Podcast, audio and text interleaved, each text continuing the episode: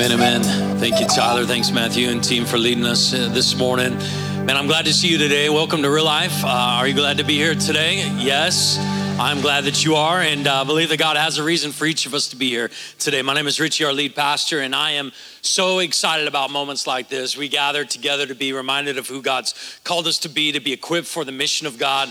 We're on a mission together to reach this world for Jesus one person at a time, and that mission is happening. It's moving forward. So many cool things are happening. So many lives are being impacted around here. Uh, I just get fired up seeing what God is doing. I uh, did anybody yesterday were you out there running the 5K, the fun run yesterday? Some of you give these runners a hand. Some of you were serving. Uh, some of you were handing out bottles of water. It was such a good day. Got to raise thousands and thousands of dollars for One Heart kids being loved on and served every week down at our One Heart Center in East Central. And I'm so thankful for you sponsors, those of you that volunteered, those of you that were running, uh, spreading the word. Uh, what a gift to be able to help uh, meet kids where they are right after school, uh, love them, serve them, feed them, have a ton of fun, create a safe place for these kids. Uh, it's an amazing gift that we get to do this together. And so thank you. Uh, on the note of kids, last week we adopted 91 kids from Ethiopia through Compassion that's pretty that's pretty amazing. That, that is amazing to me to see uh, the generosity in, in so many of your hearts to say, you know what, uh, we want to reach this world for Jesus one person at a time, one kid at a time, one Ethiopian at a time. We got our in uh, to see lives change through us. We're feeding kids, we're, uh, we're, we're bringing them to school through that, that offering that you're giving monthly to those kids. You're helping them to experience the love and the grace of Jesus. Man, there's so much that you are doing in those kids' lives. That brings almost 200 kids now that we are actively actively sponsoring in Addis Ababa, Ethiopia. And I am so thankful that those churches in that area are meeting those kids right where they are, and Jesus is using you uh, to do that. And so it's really cool, really cool. Next week, uh, we're going to be focused more on some young people. Our students are going to be here, kind of taking over, uh, serving in all the different capacities. Tyler, our youth director, is going to preach with me next weekend. We are believing uh, that God is going to give us a clear vision and a passion for the next generation. Our young people matter so much, and we are so excited to invest in them. And so come next week, excited to celebrate the next generation. Can you do that with me? Not begrudgingly, like excited. Uh, the next generation is coming, and uh, we want to set the tone, set the way, uh, help them go way further than we've ever gone spiritually. And, and throughout this world, God is going to use them in a powerful way. Uh, one other thing I've been thinking a lot about and excited about is at the end of summer, we're going to do a cool series. Uh, we've done it in the past, but I think it's time again. Uh, culture is moving so rapidly around us. You've got questions about how to navigate all the tensions. You, your kids, uh, your friends at school, uh, you have questions about maybe your faith, questions about the Bible, questions about homosexuality, questions about gender, questions about how do I navigate all of these tensions. And what we want to do is we want to just collect questions from you, and we're going to take those questions, really the top five of those questions, and we're going to uh, put a series together answering those questions here at the end of the summer. We'll even do some live Q&A that you could text in questions during my sermon, and um, we'll filter them appropriately, I promise. But uh, we want to answer those questions as well. As I'm, as I'm diving into some of these topics, I think God's going to really use that time. And so here's what I want you to do today and over the course of the next few weeks is I want you to submit a bunch of questions. What questions are on your heart? You can put them on the Connect card today. You can email us. Uh, we would love to help uh, put that series together at the end of the summer, and I think it's going to be a really powerful time. So sound good? Yes, we are so stoked this morning. All right. Um, man, I'm excited to be here with you. Uh, I want to open God's Word with you today, if you would. Um, why don't you turn to John chapter 13? Uh, New Testament gospel account of Jesus' life, ministry, and teaching. We're going to launch off from there. We got a lot of places we're going to go. We got those notes with the summer schedule on the front there for you, so you could take lots of notes there. Take that home with you so you don't forget all the amazing upcoming dates um, this summer. Uh, and um, yeah, just just track with me. I want to pray, and uh, let's look to God's word together today. Lord, we come in here today hungry, ready to learn from you, ready to grow, ready to be um, just shaped by you for your purposes, God. There's so many people in this room with so many stories, so many challenges in so many of our lives, God. Difficulties that we're uncertain about, Lord questions that we have. I pray, Lord, that you'd be here in this time, just speaking to each of our hearts exactly where we are. Holy Spirit, you have the ability to meet every single one of us right where we are today. Bring encouragement, bring conviction, bring help, bring strength. God, bring uh, just a, a sense of urgency to our hearts today, Lord. We're trusting you to be here with us in this time, and we ask you to speak powerfully by your word and by your spirit. In your name, Jesus. Can you say amen? Amen. Amen. We've been in a conversation about um, understanding what maturity looks like within all the different circles of relationships that we have our relationship with Jesus, our relationships here at the church, uh, our relationships at, in our family, in our marriage. Um, that's coming up next. I can't wait for those conversations in parenting. Uh, then we'll be diving into our relationships at work and all those other places that we, everywhere our feet take us throughout the week, God has a picture of what it looks like to become mature in each of those relationships. See, when you come to faith in Jesus, you come really brand new as like a bible calls us like a spiritual infant. You're like born again and you're now in this new spiritual life but you really have no bearings. It's like infants have no idea what's day and night. You remember those sleepless nights because your baby chose to sleep during the day and not at night. And, and figuring out all these like truths and understanding what it looks like to become who God made us to be. We're in a process of transformation. Jesus said uh, at the end of Revelation, He is making all things new. And that journey of making your life new, your relationships new, all of who you are new is a process of transformation. God has His part, but you and I certainly have our part to play in that journey of transformation. And so, this, this conversation, we spent a whole bunch of weeks on what it looks like to be mature in your relationship with Jesus. Now we're in this conversation, this circle around the church. You've got that handout on the way in. You see those different circles, and that's where we are, focusing in on this sphere called the church. And I think it's an important one. I think there's a lot of things that are happening around um, Jesus Church that many of us aren't aware of. When my wife and I were at the hospital for a few weeks, there, there was one lady that we just loved to see most days. She would come in and take out the garbage in, in my wife's room, and she was usually kind of humming or singing or, or talking about different songs that she was um, really enjoying. And you could tell there was this sense of just joy about her.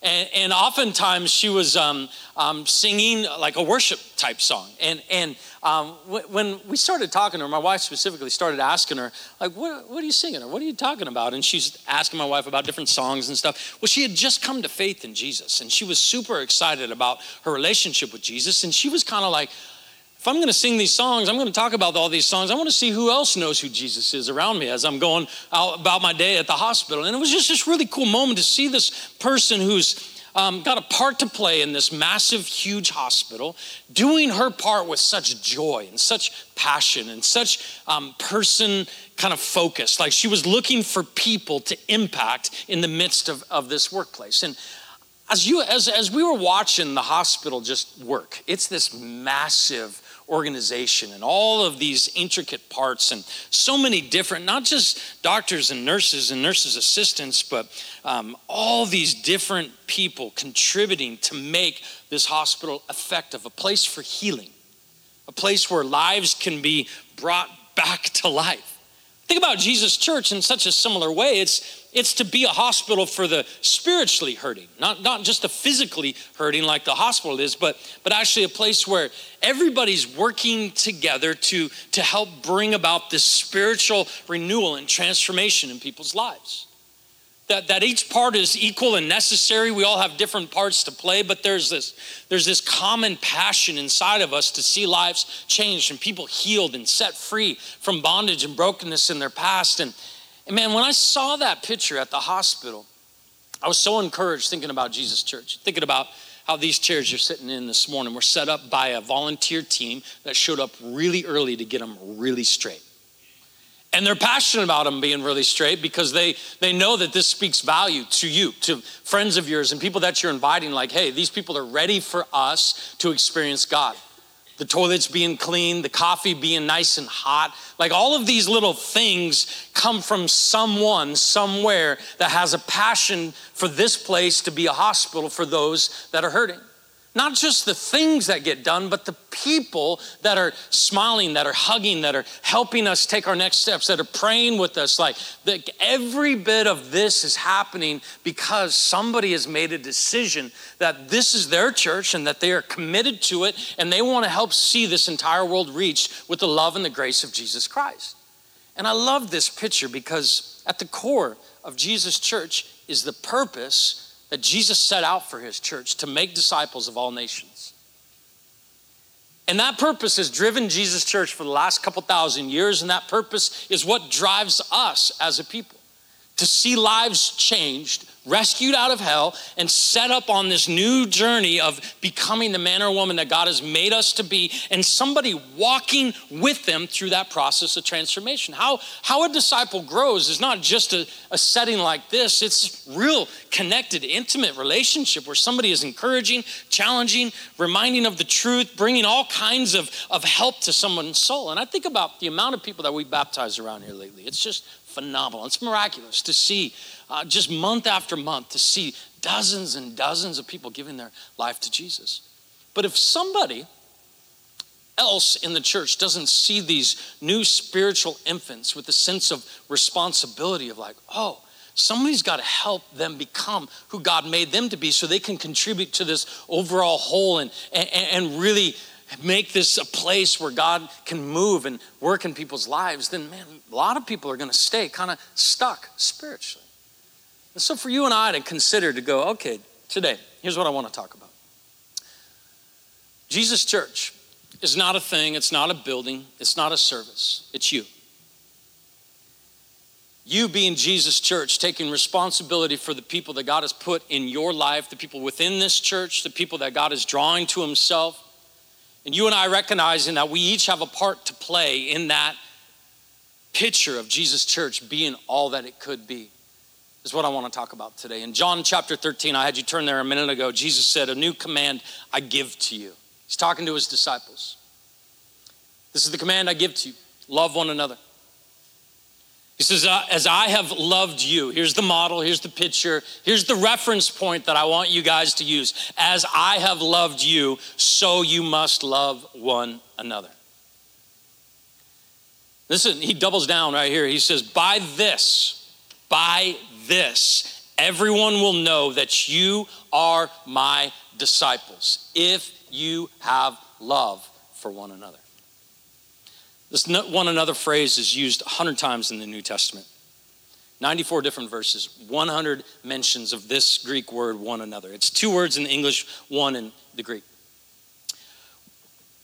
Love each other, love one another, forgive one another, bear one another's burdens, be humble and gentle toward one another. One third of these 100 references are about loving one another. Another third of them are about unity within the church with one another. 15% of them are about humility toward one another. You think about this mention and this passion and this urgency that Jesus says, All right, this is how the world is going to know that you are my disciples. He says, I want you to look back at what I've just done with you. Jesus could have chose any way he wanted to advance his mission to establish his church and he started with just a simple passion to get in relationship with these guys show them what love looked like in his relationship with them and then commission them to go do the same thing with people in their life said, This is how the world is going to know that you are my disciples. It's not maybe your knowledge, it's not your perfect services, it's not the perfect program, it's not the size of the building, it's not any of these things. It is your love for one another that is going to determine whether or not people recognize that you are my church, that you're my people. For me, I don't know how this hits you, but this is deeply convicting. Because we can make church, we can make relationships about lots of things. We could make uh, our experience in the church about a lot of different things. But what I see here is Jesus is saying, hey, I want to I wanna show you a different way. Paul says in 1 Corinthians 13, a more excellent way. It's the way of love. The world has its way of doing things and accomplishing a mission and making things happen. And many of us have adopted the world's way because that's all we've seen and known. But Jesus is like, I got a different way. It's a way of my kingdom. It's a way that maybe doesn't make sense. It's a way of love. It's a way of sacrifice. It's a way of humility. He's so emphatic all throughout the New Testament 100 times. He's like, You have got to learn what it looks like to be in relationship with one another. Because if you don't, the world is going to have no idea that you are actually my disciples unless you learn how to love one another. In Acts chapter 2, these guys, they had just been given this commission from Jesus. Then Jesus goes to heaven. Then Peter preaches this first message after the Spirit descended on them, and, and, and 3,000 people are added to the church in one day. They're all baptized on the spot. Such a cool, powerful moment.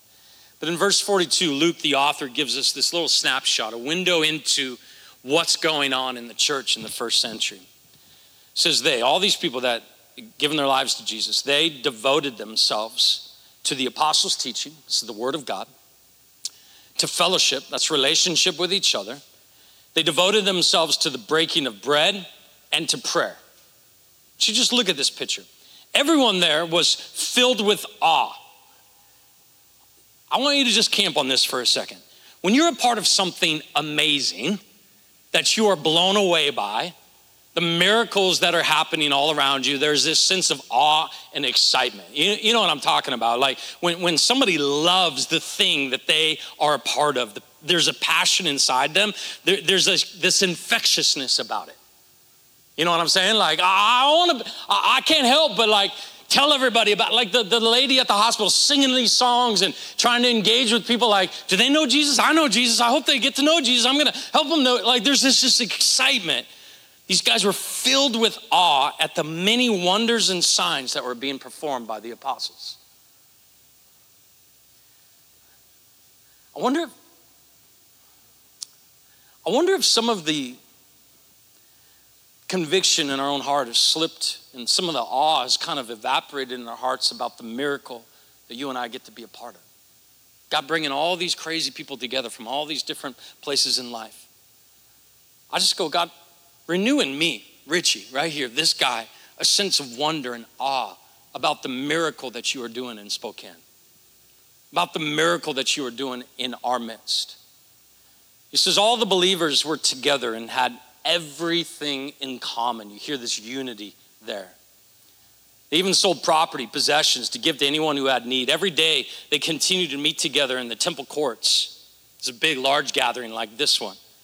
But they also broke bread in their homes and ate together with glad and sincere hearts. I love the, the duality of this. You need large gatherings and small moments to look each other in the eye. It's not one or the other through the last couple years, people have tried to make it one or the other, haven't they? And, and, and, and I think this is so important to see both right here temple courts and house to house together.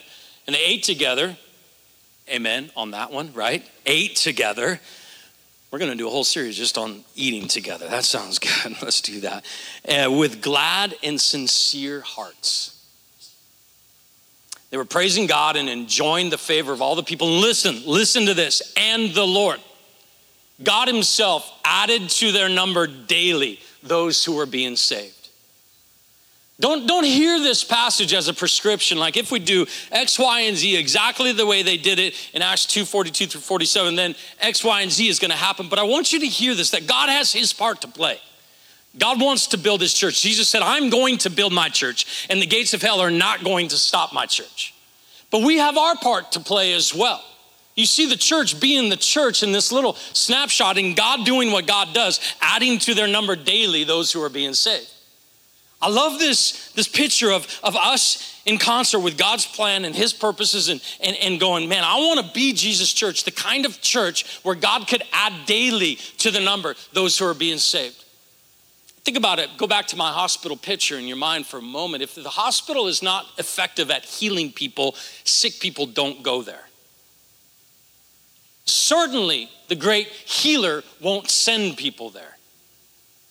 Right? And I think about the church as just this opportunity for us to be a, a, a place of hope and healing and life where love is real and, and relationships and forgiveness and overlooking offenses and unity and commonality and sharing and giving and like this, this picture of generosity. Like, like, like who wouldn't want to send someone to that place where people can find that kind of love.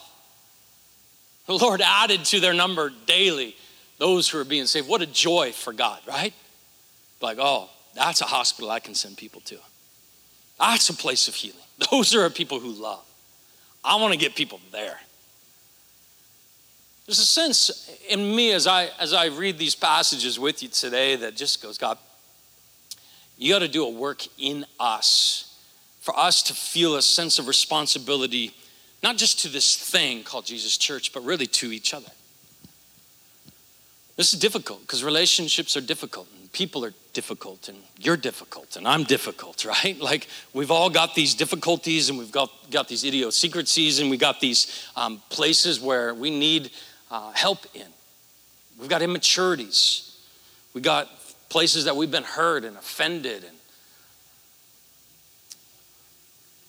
so we, we start talking about having relationships within the church the way Jesus has called us to have relationships in the church. And I don't know about you, but I start to start kind of feeling a little bit desperate. Like God, if you're going to do this kind of work in our midst here today as Jesus Church, as your church, to God, we need a miracle. We need you to show up and do something supernatural. And I think that this is always true about Jesus' leadership is he's always leading us to the end of ourselves and the capacity that we have and the strength that we have and the power that we have. He says things like, Hey, I want you to be perfect as your heavenly Father is perfect. We don't have what it takes. He's like, Exactly. He says in John 15, 5, I am the vine and you are the branches. If, if a man remains in me and I in him, he will bear much fruit. But apart from me, you can do nothing. It's like he's always bringing us back to this reminder like, hey, you don't have what it takes, but I do. You can't really be my church the way I've designed my church to be unless you are connected to the vine, the source of life and love and healing and hope. Like, like this is not a sermon about trying harder. This is a sermon about you and I recognizing that the only way for us to be the people that God has designed us to be is to be passionately connected to the vine, where the love of God is overflowing our own hearts so that it's flowing out to those that we are in relationship with. It's always coming back to this abiding, intimate, connected relationship with Jesus. You and I have nothing to bring if we don't have what God is pouring out into our lives. Says, apart from me, you can do nothing. There's no like mixing of words there. Like nothing fruitful is going to come of these lives unless we are intimately connected to our relationship with Jesus. You can't learn relationship in the church apart from a relationship with Jesus. And you certainly can't learn relationship in the church apart from relationship in the church. Track with me on this. Like, you don't learn how to be married when you're not married, right? The only way to get good at marriage is to get married.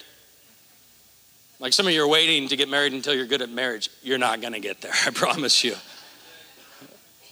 Same thing with kids. You're not a good parent until you have kids. And everybody thinks they're an awesome parent until they have kids, right? Like you don't learn relationship unless you're in relationship. You don't learn loving one another, forgiving one another unless you have somebody to forgive. And I wish there was another way. I, I wish, I wish there was another way to learn forgiveness.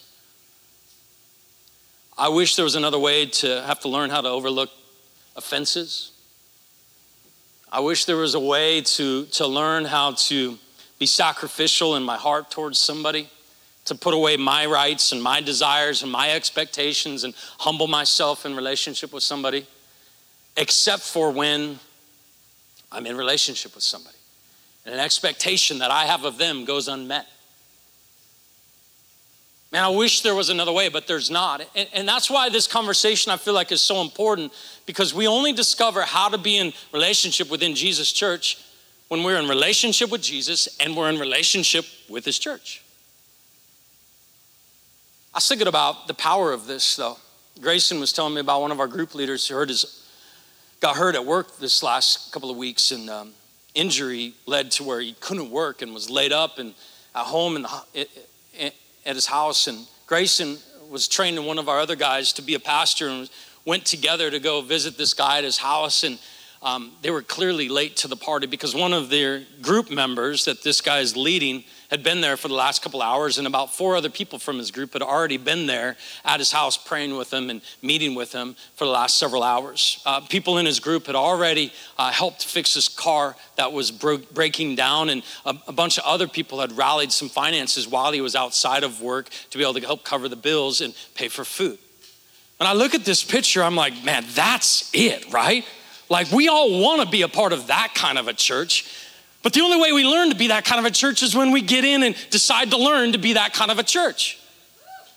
And I really believe that this is the call that God has on our hearts. But many of us, if we're honest, we've stayed at a distance or hesitant, or we've been hurt, we've been burned, we've been betrayed, we've had difficulties in relationship, and people we've trusted, and leaders in the church, and things have gone wrong. And we even have this language for it now, right? Church hurt. And that language is, is really damaging, I think, to a lot of our faith, believing that God can do something supernatural through a bunch of messed up people. Like the only kind of church we're gonna engage in is in one that doesn't hurt people. Guess what? Every church you're a part of has people in it, and that's what people do. We accidentally hurt each other. Nobody's trying to. I don't, I don't really believe that. Maybe there's some evil people out there. But most of us have this sense of like, oh, I wanna, I wanna love, I wanna learn, and yet we make mistakes. We're called normal, everyday sinners. This is what sinners do. We make mistakes. And if we're waiting to find a church without sinners in it, we're waiting for a long time. Because that's the point of Jesus' church, isn't it? To rescue sinners, to heal broken people to restore broken lives. So I want to call you today to become this kind of church with these kind of relationships. I'd start with this just a simple commitment to grow here. To say, I'm committed to grow here at Real Life. This is my church and these are my people. You may not know anybody here yet, but you are making a decision in your heart. I'm in. These are my people. And I, and I want you to have this kind of conversation internally and have it with your spouse and have it with your kids to go, you know what? Maybe we've been at a distance. We've been kind of watching to see how this church is and does this church hurt people and do things happen here that we don't like or don't agree with? And, and I'm guaranteeing you those things will happen. Just like any marriage, any family, there is imperfections, there is brokenness. I am asking us to say, you know what, in spite of all of that, the mandate from God is that we would become a people who learn to love the way Jesus loved us. And that that kind of love would push us, compel us to make a commitment grow here, to invest here, to give here, to live here, to connect here, to make this our family, our church, our place that we are going to be on mission collectively and show the world what love looks like. Show the world what relationship looks like. Hebrews chapter 3, the writer says, See to it, brothers and sisters, that none of you has a sinful, unbelieving heart that turns away from the living God, but encourage one another. How often? I mean, you got to know some people, right? You got to see some people in the eyeballs to know, like, hey, they're discouraged today. They need some encouragement. I love this. He covers it again. As long as it is called today, that's how often I want you to encourage each other. It's obvious that we need encouragement, right? That we lose heart, that we struggle, that we get discouraged. He says, I, I want you to encourage each other this often so that none of you may be hardened by sin's deceitfulness. How does that happen? We get disappointed. An expectation is not met in our minds of the way we thought things should be and the way people should love us or the way that we were trying to love someone else. And as soon as that expectation goes unmet, we have a decision to make. Is that disappointment going to lead to bitterness and frustration and unforgiveness? Or is that disappointment going to lead me to a place where I go back to the vine, the source of life and healing and hope and forgiveness, and, and, go, God, thank you for your grace that you poured out on my life. I don't got grace to give this person right now, but I'm trusting that you, as the vine, got enough grace to move this grace through me to love this person, forgive this person, and keep moving forward. Amen? I really believe that's the picture. You are desperate for the vine to be alive, the, the flow of God's love and grace inside you for the church to ever have a chance. There is no way that the church could be Jesus' church without the love of God, the grace of God flowing through the people of God to those around us. The second thing I want to call you to is to commit, to give first, and then get around to receiving sometime The challenge for us is this as we come to receive. We come into a church to see what it's got for me, what it's going to provide for me, how, how they're going to love me. And what happens if you get a bunch of people that are looking to receive all in the same room together? Nobody's given and everybody's upset. because I'm not getting what I need. Jesus was so clear in, in his heart and his passion, and his example. You know, the Son of Man, God Himself coming to earth on a rescue mission, not looking to receive anything from mankind. He said the Son of Man didn't come to be served, though He deserves to be served. God Himself walking on earth. The Son of Man did not come to be served, but to serve and give His life as a ransom for many. Look at the picture that Jesus models for us the life that He invites us into just by His picture that He gave to us. Not a life of receiving, receiving, what's in it for me. You know what this is? This, this is our sinful nature inside of us that was given to us through the fall of all mankind, Adam and Eve in the Garden of Eden. That choice to disobey God's leadership invited sin to corrupt our human nature. And that corruption is constantly defiling us and leading us to live for ourselves, to only care about ourselves. See, what's so good about relationship with other people is that in order for it to work, you got to learn to deny yourself. So this becomes such a powerful place when you and I are running around looking how to give, not how to receive. Because all of us are running around denying ourselves and our sinful, ambitious desires, things that gratify our own sinful nature, and we're all getting beyond ourselves in those self centered ways, and we're looking for people and how can we encourage them and love them and serve them and, and, and bring some life to them, not, not what's in it for me. Man, that place is an amazing place. Those people, that room, that lobby, and that small group where everybody's walking in to, to Connect Group on a Tuesday night, the heart to give. God, who are you going to use me to encourage tonight? I don't know. God, God, what are you going to use me to say to somebody tonight? Maybe somebody you just want me to hug tonight. Maybe a note you want me to write to someone. If you and I would commit to give first and worry about the receiving later, Jesus said it's so much better to give than to receive. And I believe that. You believe that. But yet, many of us haven't done the work of taming the self centered nature that's raging inside of us. That happens when you're in relationship with people. Last thing is, I want to call you to this is to commit to keep showing up. There's something powerful about presence, faithfulness, even when you don't feel like it. I can't tell you how many times going to men's group, going to connect group, coming here on a Sunday, how tempting it is to be like, ah, I'm not really feeling it today. I heard that the guy at my men's group isn't coming that usually brings the banana bread, so, you know, why even go?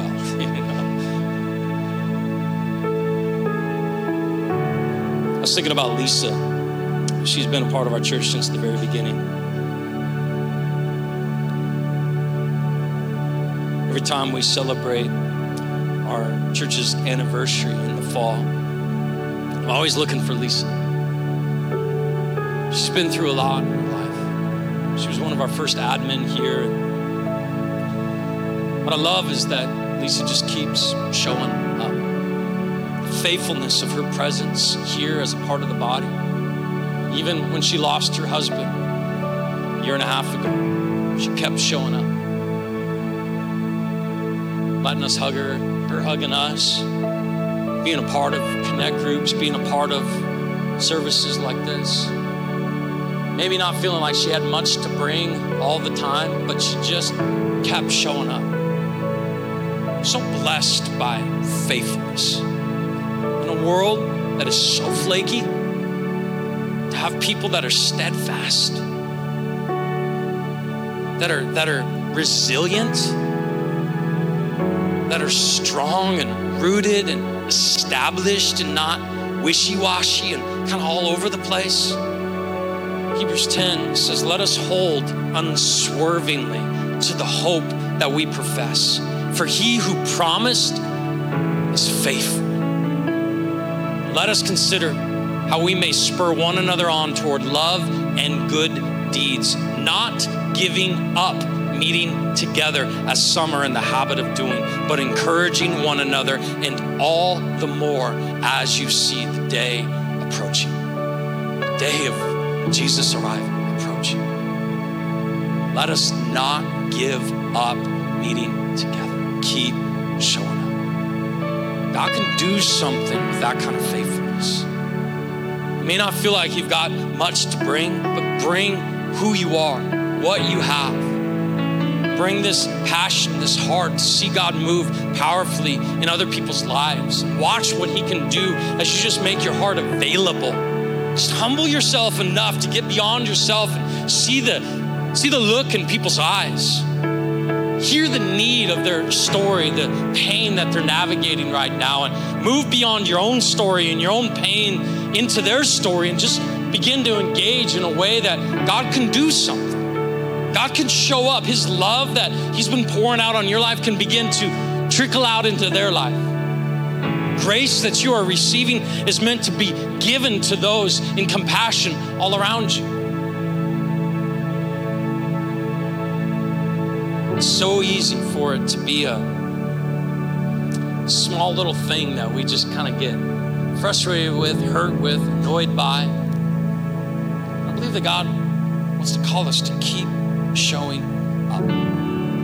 Keep pressing in. Keep connecting. Keep reaching out.